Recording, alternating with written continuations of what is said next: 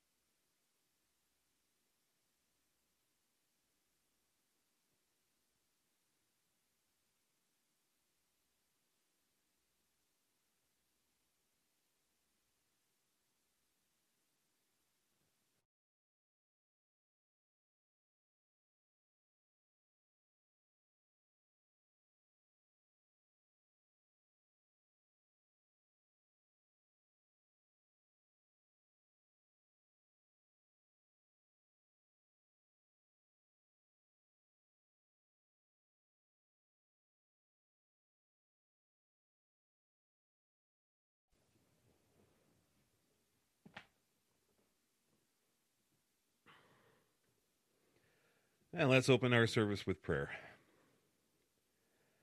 Father, we are thankful for another beautiful day that you've given to us. Every day, Lord, is beautiful because it's a day that you have made, whether we appreciate its beauty or not. But we're thankful this morning for the sunshine and for bringing us through those storms. We pray that you will bless us this morning as we meet to worship. And although we are still separated uh, physically, Lord, we are united in spirit. And I pray, Lord, that you'll send your spirit upon your people to worship. Um, we have a responsibility to worship even by ourselves, Lord, and we pray that you would send your spirit upon us so that we can do this. Um, it's difficult being away from each other. And uh, Lord, we, we're hoping and praying that we'll be again together soon. Pray you'll bless our service as it is, though, Lord. Uh, today, the singing of the songs, the preaching of the word, the reading of the scriptures, uh, all this would be done to the glory of Jesus Christ. Um, we ask also, Lord, that we would spend time in reflection this weekend, uh, remembering those who gave their lives for our country. We thank you for raising those people up to do just that to establish this country, Lord. And we thankful for we're thankful for what you have done in the United States of America. Help us to be thankful people to you, Lord, uh, for the things that you have done. Uh, for you are the eternal planner, and anything that has ever transpired that we consider to be good, whether it's good or not, Lord, is because of your design. So we're thankful for that. And I pray, Lord, you'll be with us this morning. We ask this all in Jesus' name. Amen.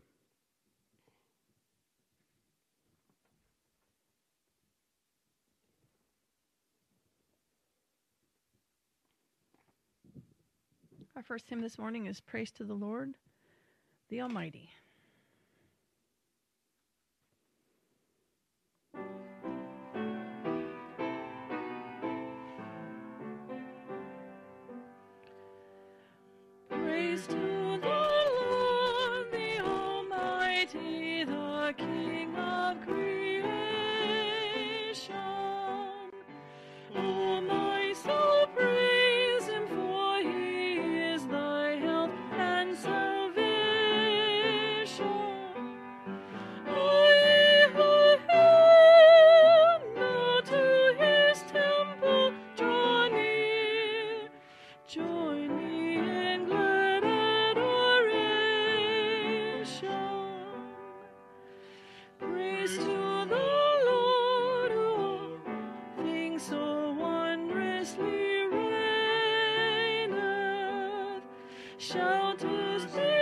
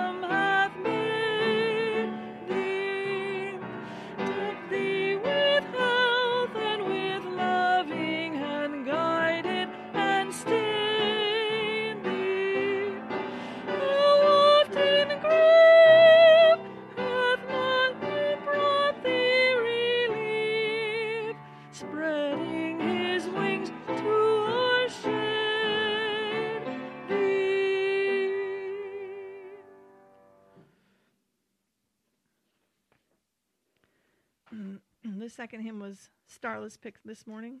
Thank you, Starla. It's in the garden.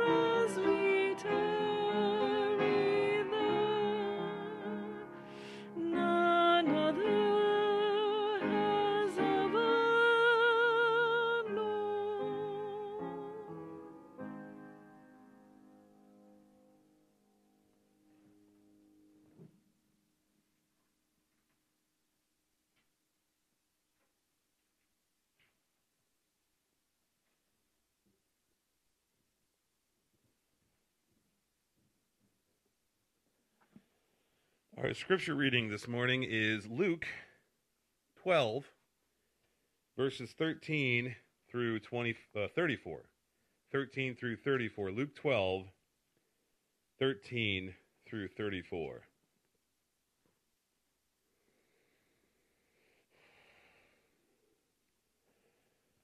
Someone in the crowd said to him, Teacher, tell my brother to divide the inheritance with me. And Jesus replied, Man, who appointed me a judge or an arbiter between you? And then he said to them, Watch out, be on your guard against all kinds of greed. Man's life does not consist in the abundance of his possessions. And he told them this parable The ground of a certain rich man produced a good crop. He thought to himself, What shall I do? I have no place to store my crops. Then he said, This is what I'll do. I will tear down my barns and build bigger ones, and there I will store all my grain and my goods. And I'll say to myself, You have plenty of good things laid up for many years. Take life easy, eat, drink, and be merry. But God said to him, You fool, this very night your life will be demanded from you. Then who will get what you have prepared for yourself? This is how it will be with anyone who stores up things for himself, but is not rich towards God. Then Jesus said to his disciples, Therefore I tell you, do not worry about your life, what you will eat, or what you or about ah, what you will eat, or about your body, what you will wear. Life is more than food, and the body more than clothes. Consider the ravens; they do not sow or reap; they have no storeroom or barn, yet God feeds them. And how much more valuable you are than birds, than the birds. Who of you, by worrying, can add a single hour to his life? Since you cannot do this very little thing, why do you worry about the rest? Consider how the lilies grow. They do not labor or spin, yet I tell you, not even Solomon in all his splendor was dressed like one of these. If that is how God clothes the grass of the field, which is here today and tomorrow is thrown into the fire, how much more will he clothe you, O you of little faith? And do not set your heart on what you will eat or drink. Do not worry about it. For the pagan world runs after all such things. And your Father knows that you need them. But seek his kingdom, and these things will be given to you as well. Do not be afraid, little flock, for your Father has been pleased to give you the kingdom.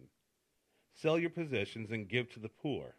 Provide purses for yourselves that will not wear out, a treasure in heaven that will not be exhausted, where no thief comes near and no moth destroys.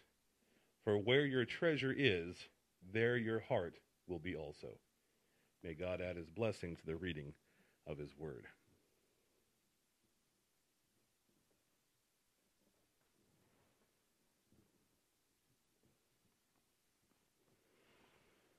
Our next hymn is The King of Love, My Shepherd Is.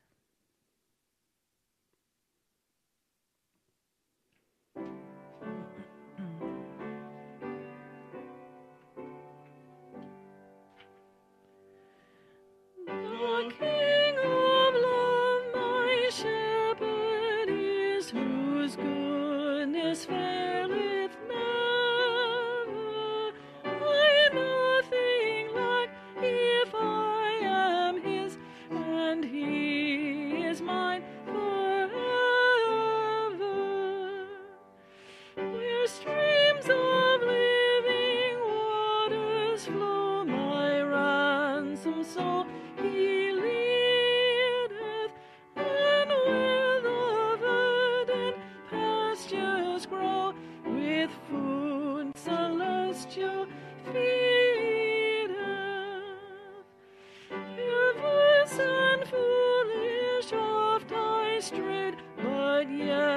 in love. He sought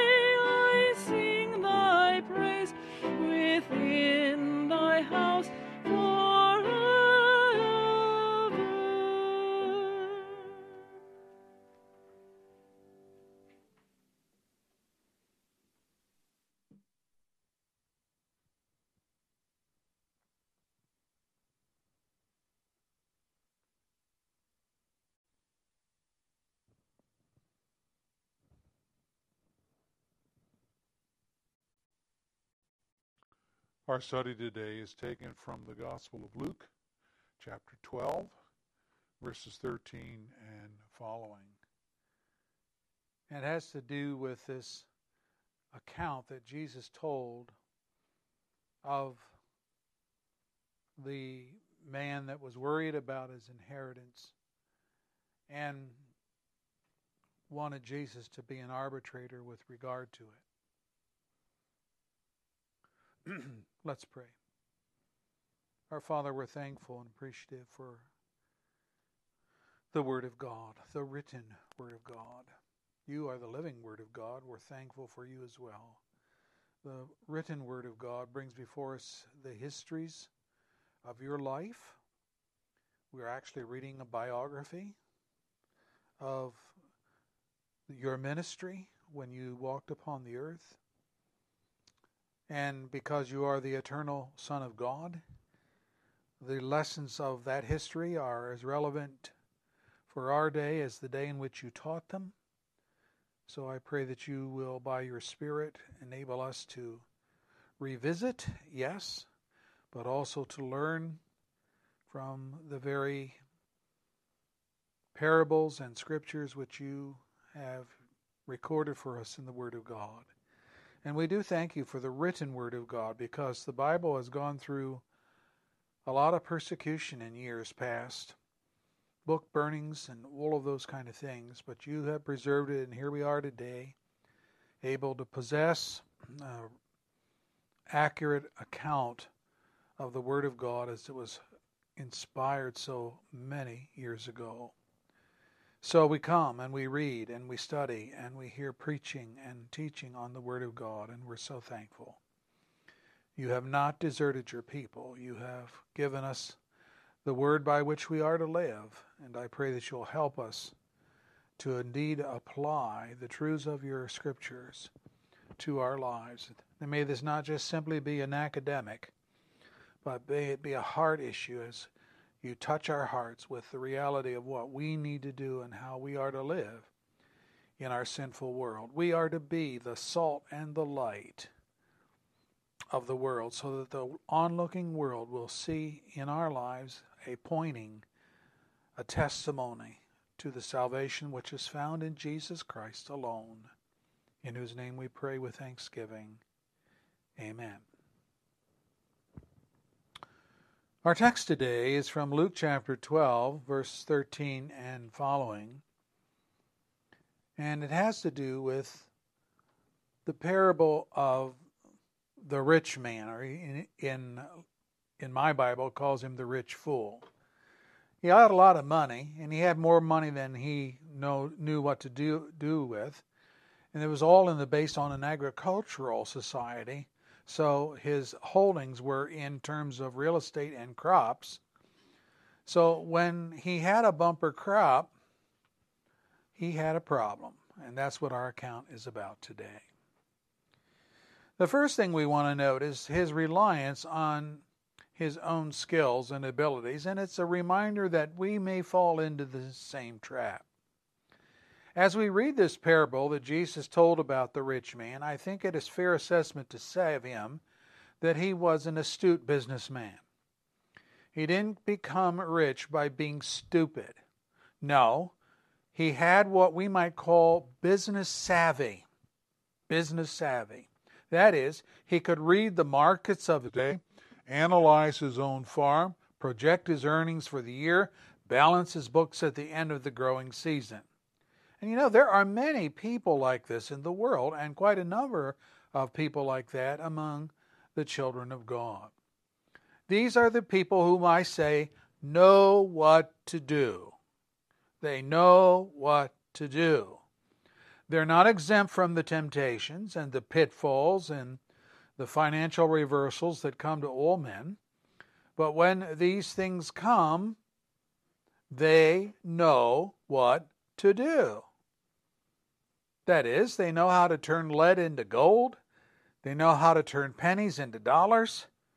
They have a mind for figures, and so making money comes to them very easy. You and I worry, but they go to work. I think of our president, how he amass a fortune through his know how uh, with the business savvy. So while we're fretting about our misfortunes, they are making fortunes on the basis of their know how. I don't think it's why we covetous, uh, covet such people.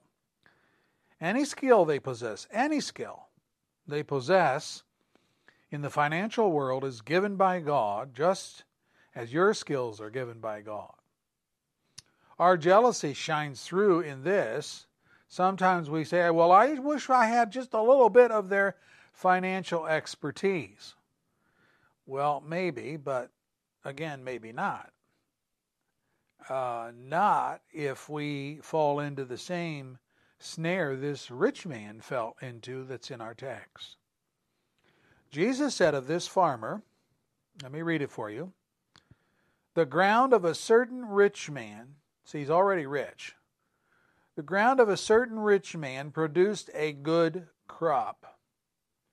He thought to himself, What shall I do? I have no place to store my crops. Verse 16 and 17. So you see his problem. His farm produced what we would call a bumper crop. Uh, the Greek term here is very interesting. It's a compound word meaning good or plentiful. And the second part of the compound is to bear continually. So, to bear continually good, to bear continually plentiful. Wow.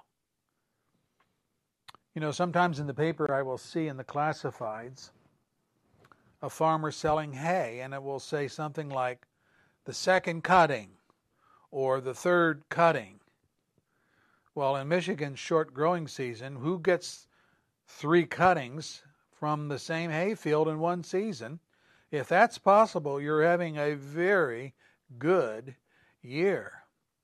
The rain, the sun, the soil, the nutrients just have to be right on to produce this kind of continual crop. Well, the farmer in Jesus' count experienced this. It's like, yeah, we would say he had a green thumb. He couldn't do anything wrong agriculturally. He just had a bumper crop.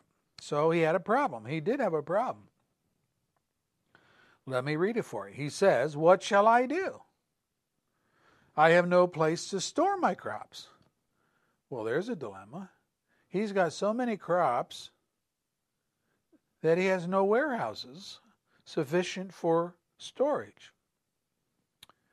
We think to ourselves, I should have such a problem. I should have such a problem. We're envious. Our envy is showing through when we talk like that. Perhaps some substitute for faith that this farmer exhibited. Now remember, Jesus is describing a businessman with know how. He is not inexperienced in agricultural matters. He understands how the market works. He knows that as a farmer, he may not experience another bumper crop for many years, but he also knows that his crop will keep if he can store it properly out of the weather. He also knows that if everyone is having a bumper crop that year, the price for his produce will likely go down. It's this whole business of too much supply, too little demand. So if he just can hang on to his crop by storing it, he can weather the glut in the market and make a killing financially when hard times return. The world would applaud this farmer as an astute businessman for his solution. What's his solution? Verse 18 and 19. This is what I'll do, he says. I will tear down my barns, build bigger ones, and then I will store all my grain and my goods. And I'll say to myself, You have plenty of good things laid up for many years. Take life easy, eat, drink, be merry we read that and we ask, well, what's wrong with this? What's wrong with this? Are we not supposed to think of the future? Are we not to look at life in stages and realize that, humanly speaking, we're not going to be able to work and support ourselves forever? Should we spend everything we make, forget about tomorrow? Isn't there biblical warrant for having what the world calls a nest egg for those retirement years? Well, the answer to these questions is yes, yes, yes. We do have biblical warrant for preparing economically for the future. For example, Solomon wrote, and I'm quoting from his writing in Proverbs says, Go to the ant, you sluggard, consider its ways and be wise. It has no commander, no overseer, no ruler, yet it stores its provisions in summer and gathers its food at harvest. Pro- harvest. Proverbs 6, verse 6 through 8. If you look at the context, Solomon is telling lazy people to learn from the ant to store up provision in the summer seasons of life. In other words, while you can work, while you have a good health to do that. Because winter is coming. In the case of the ant, the ant's going to go into hibernation. So you can't store food or glean food in snow and ice. Solomon took his own counsel, by the way. Let me read it for you. Solomon rebuilt Gezer, destroyed by, the Egypt, by Egypt, as well as all his store cities. I'm reading scripture. all his store cities, and the towns for which his chariots and for his horses, whatever he desired to build in Jerusalem and Lebanon throughout all the territory that he ruled. 1 Kings 9, verse 17 and following. He had store cities. We would probably say it this way places of storage, buildings, silos placed throughout his kingdom wherein he stored crop. Remember, Jesus said, Work while it is today, for the night is coming when no man can work. So, this whole idea is even ad- advocated by our Lord. Or who would say that Joseph's faith was flawed when he told Pharaoh, here it is, let me read it for you. Let Pharaoh appoint commissioners over the land to take a fifth of the harvest of Egypt during the seven years of abundance.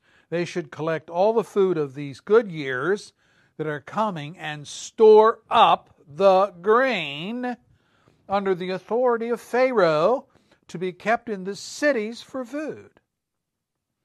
This food should be held in reserve for the country to be used during the seven years of famine that will come upon Egypt, so that the country may not be ruined by the famine. Genesis 41, verse 34 and following. And you know, Pharaoh took Joseph's advice. And the granaries of Egypt fed not only the Egyptians in time of famine, but the surrounding nations, including, yes, the people of God. Remember that Joseph's, uh, Jacob and his family went down to Egypt to gain food from the Egyptian granaries. Or we have in the New Testament, Paul told Titus, his co worker, Our people must learn to devote themselves to doing what is good, in order that they may provide for daily necessities and not live, not live unproductive lives. Titus 3, verse 14. Or to Timothy, if anyone does not provide for his relatives, and especially for his immediate family, he has denied the faith and is worse than an unbeliever. 1 Timothy 5, verse 8. Now, provision, as you know, means that you have to plan ahead and store up so that you can tap into those reserves when the time comes. The preserves.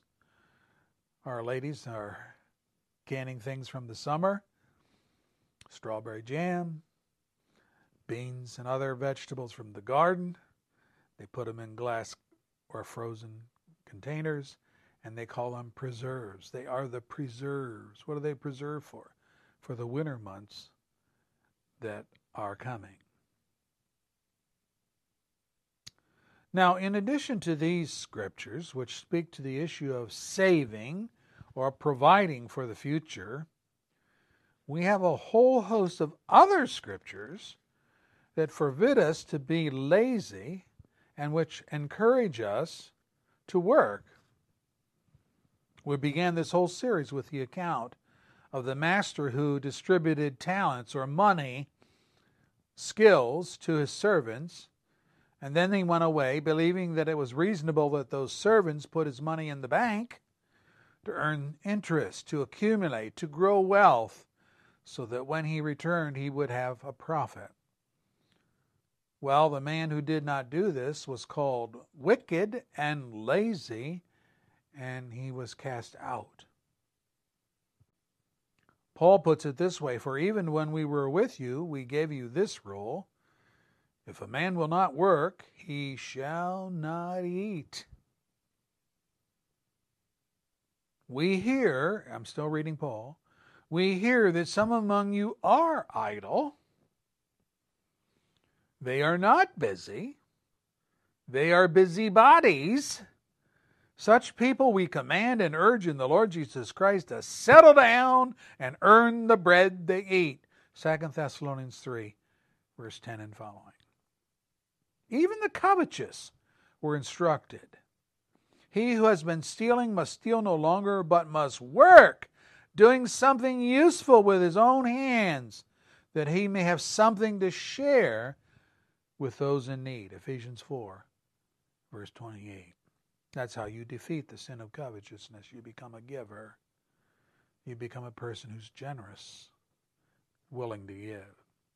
So, all of these scriptures on storing up in the present for the future and which encourage a healthy work ethic and condemn laziness, these scriptures teach us that there's nothing wrong with striving to provide that little nest egg for your family. So, what was wrong with the farmer in the parable who planned to build bigger barns and store his crops for future use? Well, we don't have to guess. The condemnation of Jesus tells us what was wrong. Let me read it for you, verse 20 and 21. But God said to him, You fool, this very night your life will be demanded from you. Then who will get what you have prepared for yourself? This is how it will be with anyone who stores up things for himself but is not rich towards God. Luke 12, verse 20 and 21. May I say that the sin of this farmer was not, it was not that he wanted to store his bumper crop for future use, but that he trusted in his business acuity and know how to make life cushy and sweet so he would not have to rely on anybody or anything for his future needs, and so he would have the opulence to live like a king in his old age. He stored, the scripture says, he stored up for himself, not his family. He believed in being rich in possession, but not rich towards God. He took his life for granted. He believed in his own ability, his own skill to care for himself. He had faith, yeah, but his faith was in himself, not in God. Was uh, like the person that thinks, I can get this done. I can do this. Just tell me what needs to be done. Or maybe they'll even say, I know what needs to be done. And they don't even have to ask for instruction. Well, Jesus' point was that with God out of his thinking, he missed the very one who controls the future in those areas that really count. Well, what areas? Well, think about them. Will you live or die? That's something to think about. Will your savings benefit you or are they going to go to somebody else? You know, one of Solomon's observed grievances was this. Let me read it for you. These are his own words.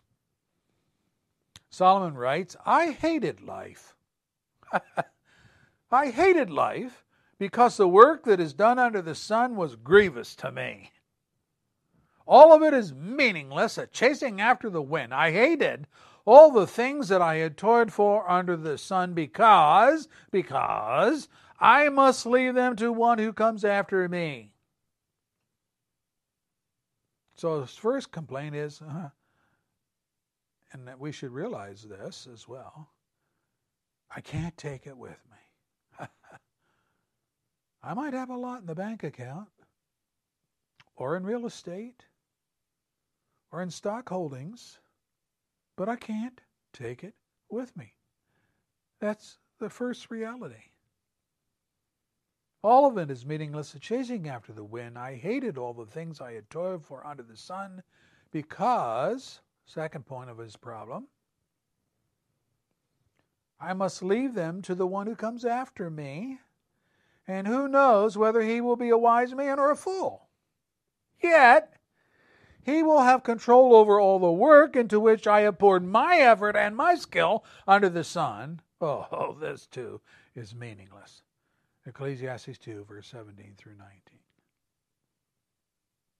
So he had two dilemmas. I can't take it with me. And secondly, I might leave it to a fool who's going to be a spendthrift and don't know how to manage it and will lose it all anyway in the stock market or whatever other silly thing he involves himself in.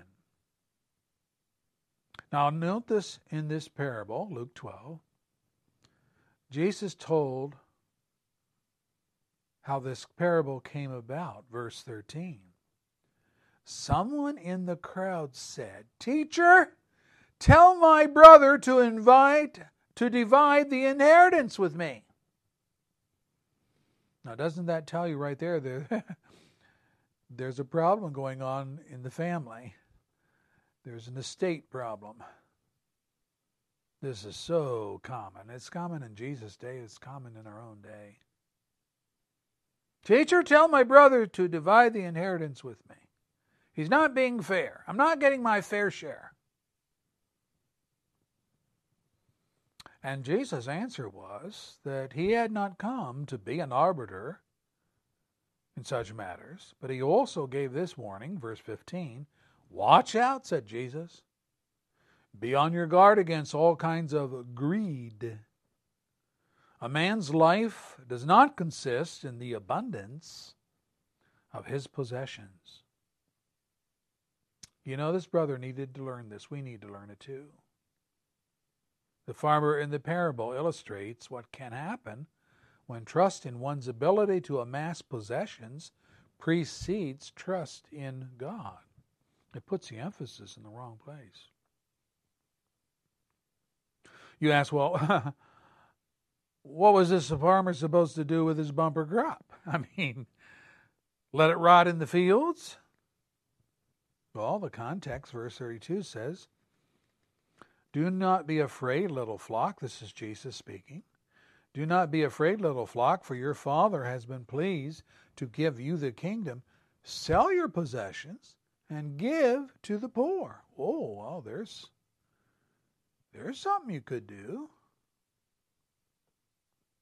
Provide purses for yourself that will not wear out, a treasure in heaven that will not be exhausted, where no thief comes near, no moth destroys, for where your treasure is, there your heart will be also. Luke 12, verse 32 and following.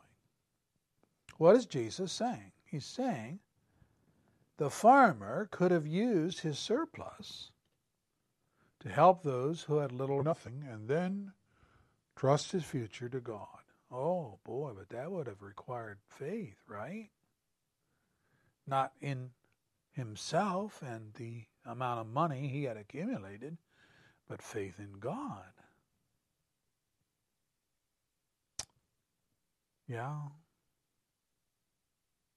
Paul says, Command those who are rich in this present world not to be arrogant, nor to put their hope in wealth, which is so uncertain, but to put their hope in God, who richly provides us with everything for our enjoyment. Command them to do good, to be rich in good deeds, and to be generous and willing to share. 1 Timothy 6 verse 17 and 18. Well, there's something you could do with the surplus. What? Be generous and willing to share. How are you doing in these areas where faith in God is substituted for faith in one's abilities and skills? Well, I hope we fare better than the wicked whom Job describes, saying, They spend their years in prosperity and they go down to the grave in peace. And yet they say to God, Leave us alone. We have no desire to know your ways. Who is the Almighty that we should serve him? What would, he, what would we gain by praying to him? But their prosperity is not in their own hands, so I stand aloof from the counsel of the wicked, says Solomon. Yet how often is the lamp of the wicked snuffed out? How often does calamity come upon them, the fate God allots in his anger? How often are they like straw before the wind, like shaft swept away by a gale? Job 21, verse 13 and following. Different perspective, isn't it? That Job had. We need to think about. To have your barns full and your portfolio packed and your savings account secure, but not to know God, nor to be forgiven for such greed and misplaced faith, is to be poor indeed. Poor indeed. But of the financially poor, James asks this question Listen, my dear brothers, has not God chosen those who are poor in the eyes of the world to be rich in faith and to inherit the kingdom that he promised those who love him. James 2, verse 5. Huh. The rich in faith, but poor in this world's goods, are princes in the making. A kingdom awaits them. A kingdom awaits them.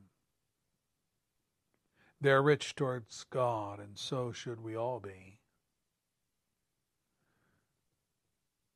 Paul says, Command those who are rich in this present world not to be arrogant, nor to put their hope in wealth, which is so uncertain, but to put their hope in God, who richly provides us with everything for our enjoyment. And in this way they will lay up treasures for themselves as a firm foundation for the coming age, so that they may take hold of the life that is truly life. 1 Timothy 6, verse 17 and following. Sometimes we substitute our own abilities and skills, put our faith in them. Secondly, sometimes we substitute faith in human reason. This is a biggie. We need to watch this. Let's be reasonable. That is often the philosophy of believers as well as the unbelieving world and in the same way. That is to say, we trust our own view of life over God's. There's nothing quite so convincing to us as our own thoughts. The assumption seems to be that because we are believers, because we have the minds informed by a new nature, that our thinking and we think our thinking is always Christian because we are Christian. Well, I'm a Christian, so my thinking is Christian. Well, in the weeks to come, I hope to challenge you as well as myself on various topics dealing with life in which human opinion will be opposed by God's declared word. We will all be under the scrutiny then from God to see whether our faith where our, where our faith truly lies. Let me say for now that Christians do not automatically think Christianly. If that were so, Paul would not have said to the believers of Rome, Do not conform any longer to the pattern of this world, but be transformed by the renewing of your mind. Then you will be able to test and approve what God's will is his good, his pleasing, his perfect will. For by the grace given to me, I say to every one of you, do not think of yourselves more highly than you ought, but rather think of yourselves with a sober judgment in accordance with the measure of faith that God has given you. Romans 12, verse 2 and 3. How are they using their minds? How are they using their minds? Good question. Well, he tells us, thinking of themselves more highly than they ought to think. and so Paul charges them to develop a new mindset because that kind of thinking, that self reliant kind of thinking, is to conform to the world's pattern of thinking. The verbs here, by the way, are in the imperative mood, the command mood of the language. So let me read it for you from the Greek. Stop conforming to the patterns of the world. Stop conforming to the patterns of the world. But be transformed in your mind and your thinking. This is in Greek a command mode with a negative. Stop conforming implies that the action of conforming to the world's thinking was already ongoing. I mean, we have this in English as well. For example, if you tell your children, stop playing with your food and eat your lunch, you are commanding a change in the way they are using their spoon in the bowl of soup. You want them to stop doing swirly cues in the soup and start spooning the broth into their mouths and eat. Well, the Christians at Rome were using their minds, yeah, their thinking powers, but they were using their minds in the same way they had always used them that is, to solve life's problems without much consideration to faith in God. They were living by their wits because that is what they were used to do. And they had gotten by quite well that way for years. But in so doing, they had not been able to test and approve what God's will was his good, pleasing, and perfect will. We do not discover and approve God's will through faith in our own reasoning. Thinking Christianly requires faith in God's Word over our own opinion. Why? Because God's thoughts are not our thoughts, His ways are not our ways of doing things. The farmer in our text got into trouble at this very point. When he was confronted with the dilemma, uh, dilemma of a bumper crop, this is what he did. Verse 17 says, He thought to himself, What shall I do? I have no place to store my crops. Boy, he's telling on himself. He thought to himself, I have no place to store my crops. But, you know, there were other alternatives. He could have used the barns he had, small as they were, and sold the remaining crops and used the money in works of benevolence for the needy in his community. He could have allowed the poor to glean the surplus out of his field. That's spoken of in the Old Testament as a pretty well accepted practice among the Israelites. That would eliminate the need for bigger barns, right? But he didn't think with the view of God's will. Sell your possession and give to the poor, verse 33. He didn't think God's thoughts in verse 23. Life is more than food, and the body more than clothes. Instead, his thinking was like the pagan world, which runs after all such things, Jesus says, verse 30, and will never think of seeking God's kingdom, verse 31, with the faith that these other things will be given as well as we're obedient to God. He'll take care of our material needs. You know, God does not expect us to set our brains on idle when it comes to life. But neither does he expect us to trust human reasoning above his declared will in his word. Here we have from Solomon what God expects. Trust in the Lord with all of your heart and lean not on your own understanding. In all your ways acknowledge him, and he will make your paths straight. Proverbs 3, verse 5 and 6. Jesus rightly analyzed the people of his day, saying, He who belongs to God hears what God says and the reason you do not hear is that you do not belong to God. Wow. What an indictment. John 8, verse 47. And this is so basic to Christian living that it hardly needs saying. But, it, you know, it does need saying now as much as ever because faith in God and listening to His Word, His commands, and accepting them as the truth by which we must live is foreign to the so called Christian thought of our day. I say so called.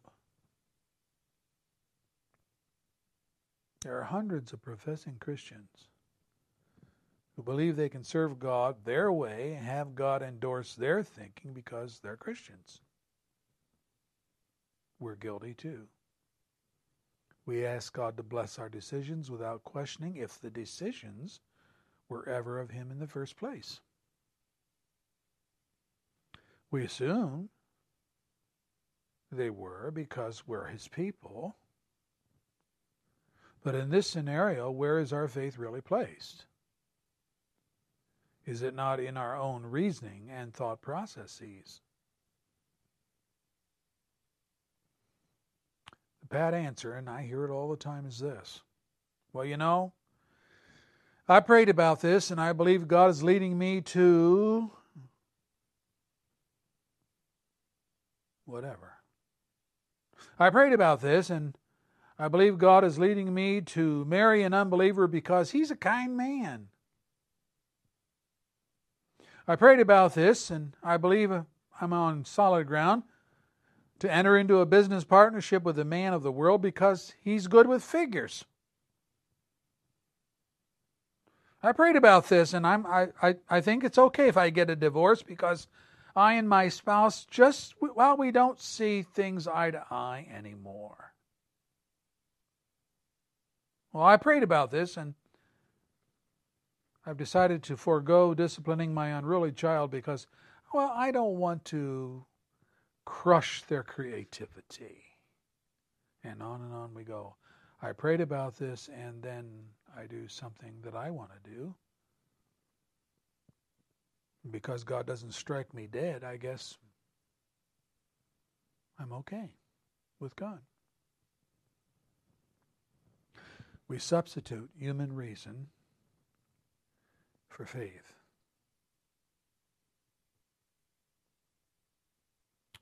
There's a third error here, and that error, and it is this that we substitute faith in idols, idols for the God of the Bible.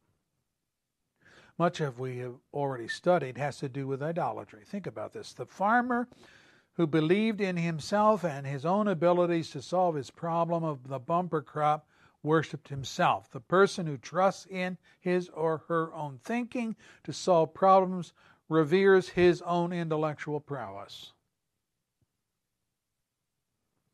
But I'm thinking here of our misconceptions of God, misconceptions which shape God into the person we want him or expect him to be.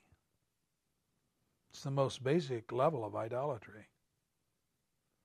You know, the Hindu re- religion has over 5,000 deities. 5,000 deities in the Hindu religion. And guess what?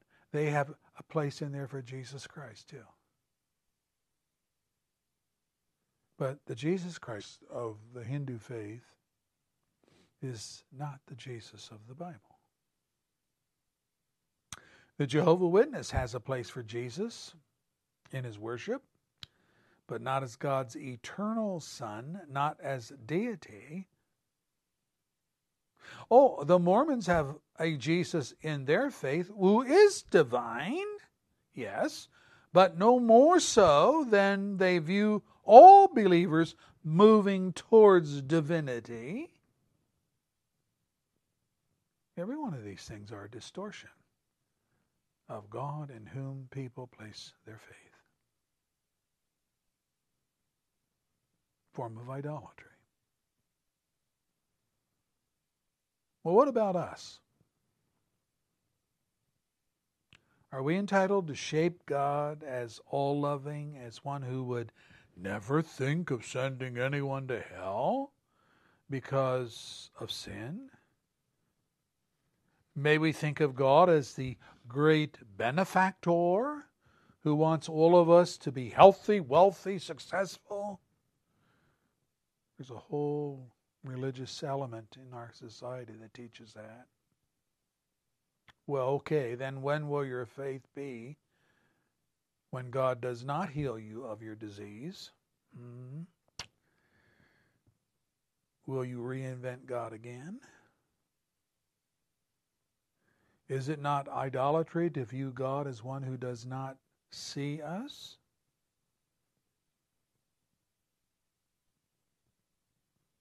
A God who does not care what we do with our money? That does not concern himself with conforming us to the character of his Son, Jesus, does not expect us to represent the gospel faithfully to the lost. You know, in all these areas and more, we commit idolatry by shaping God in our image and the way we want him to be instead of how he declares himself to be.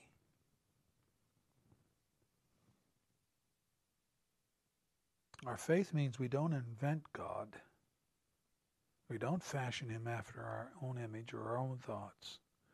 We take him for what he declares himself to be in the Holy Scriptures. You know, idolatry was the first sin and it is the last sin. Idolatry. Paul says, although they claimed to be wise, they became fools and exchanged the glory of the immortal God for images made to look like mortal men and birds and animals and reptiles. They exchanged the truth of God for a lie. And they worshiped and served created things rather than the Creator, who is forever to be praised. Amen. Romans 1, verse 22 and following. That was the sin of Adam and Eve. It is the sin of all men, of all religions, short of Christianity. If this is your sin this morning, then I call upon you to repent and to do it today and to do it now. Your paltry view of God are idols. He is who he declares himself to be, but you've shaped him into an idol who is more agreeable with your sin. We do that. Sinful people do that. Can you not see the self deception in that? You're trying to make yourself feel good about God and your relationship to Him by bringing God down to your level rather than expecting to be brought up to His.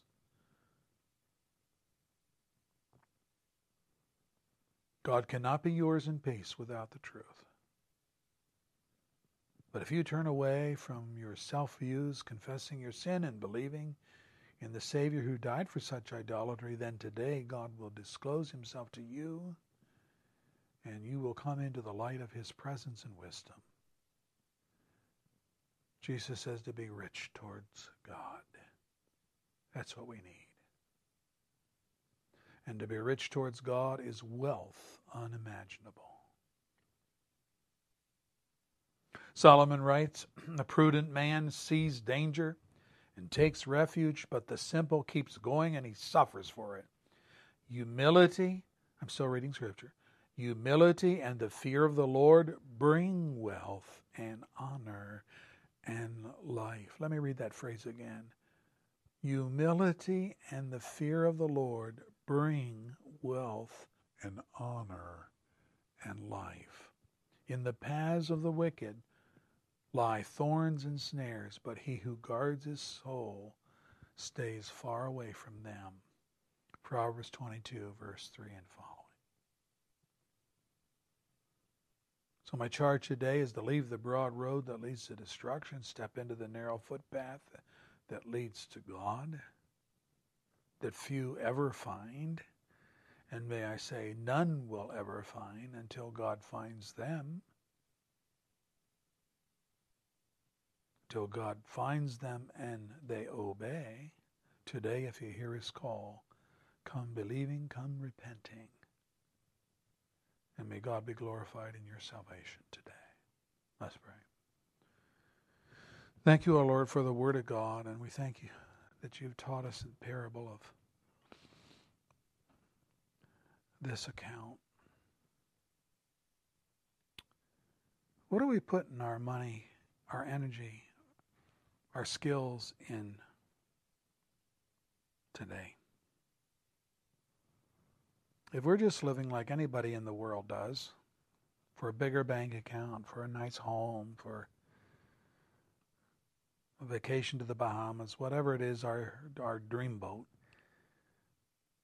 But we're not really thinking about our future and our relationship with you and how indeed we can use our funds and our stewardship in a way that blesses you.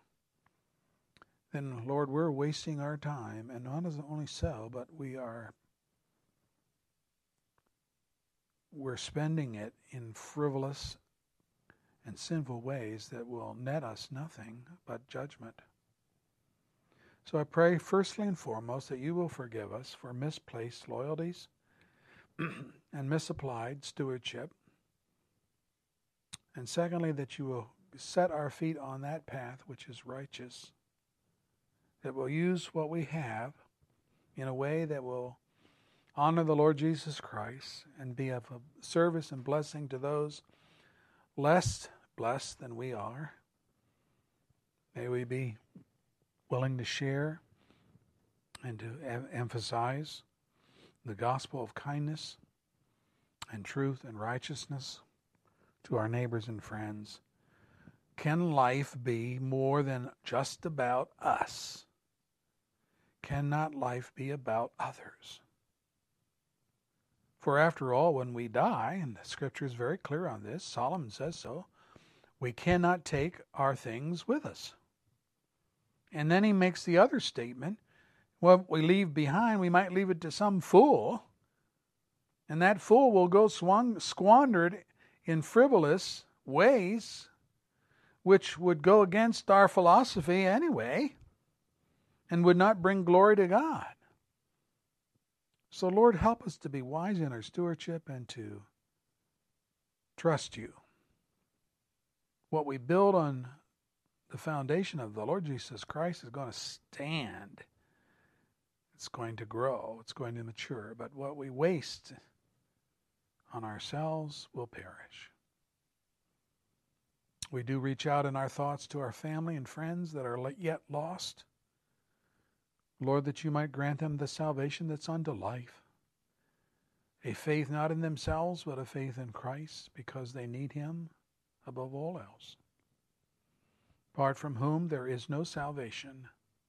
Peter said, There is no other name given to men among us, no other name in heaven or on earth, by which we must be saved. And that name is Jesus, Jesus, meaning the Savior. Bless and honor yourself, we pray. Save whom you will this day. In Jesus' name, amen.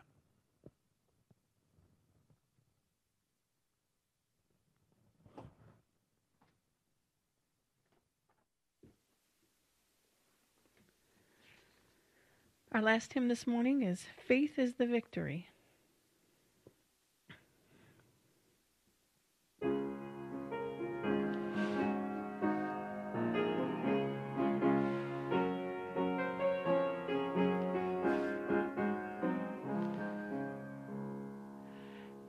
Encamped along the hills of light, ye Christian soldiers rise and press the battle ere the night shall veil the glowing skies. Against the foe in vales below, let all our strength be hurled. Faith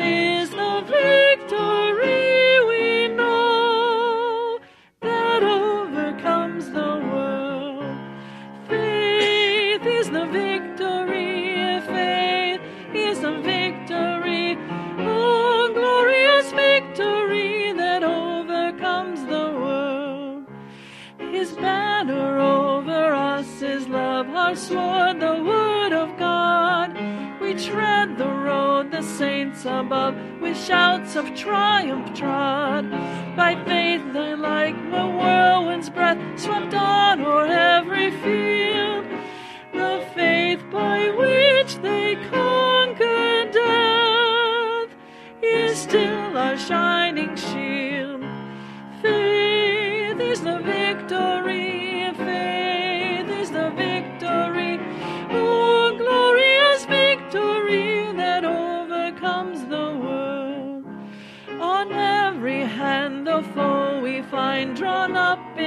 in array.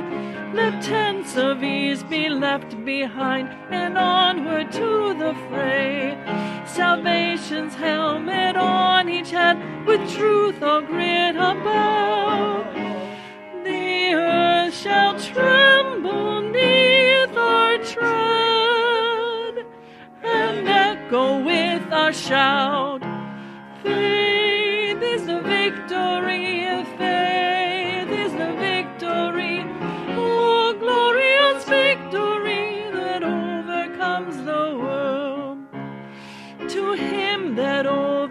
Overcomes the foe, white raiment shall be given. Before the angels he shall know his name confessed in heaven. The onward from the hills of light, our hearts with love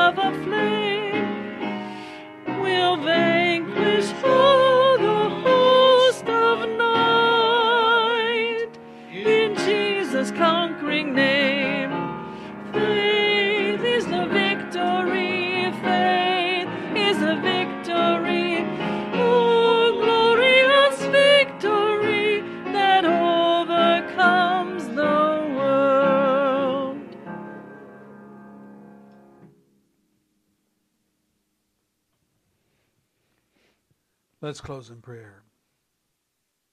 Thank you for the truth of that hymn, O Lord. Faith is the victory. Not just faith in itself, but faith in the fact that we have placed our faith in the Lord Jesus Christ, who is the King of kings and Lord of lords, the ruler of the universe. That, is where our faith is lodged. We look to you, O Lord, to build your kingdom, to save whom you will today, to encourage Christians, to heal the sick, to raise us up, to serve you in our community that is lost and in need of the gospel, to be an encouragement to one another, to remember to pray for one another, and to be a friend and be compassionate towards those in need. Thank you, Lord, that you do take care of us. You watch over us as the Father that you are, and you treat us as the children we are, and we do not take that lightly. Thank you. Thank you. Thank you. Be with our families, save whom you will this day. In Jesus' name, amen.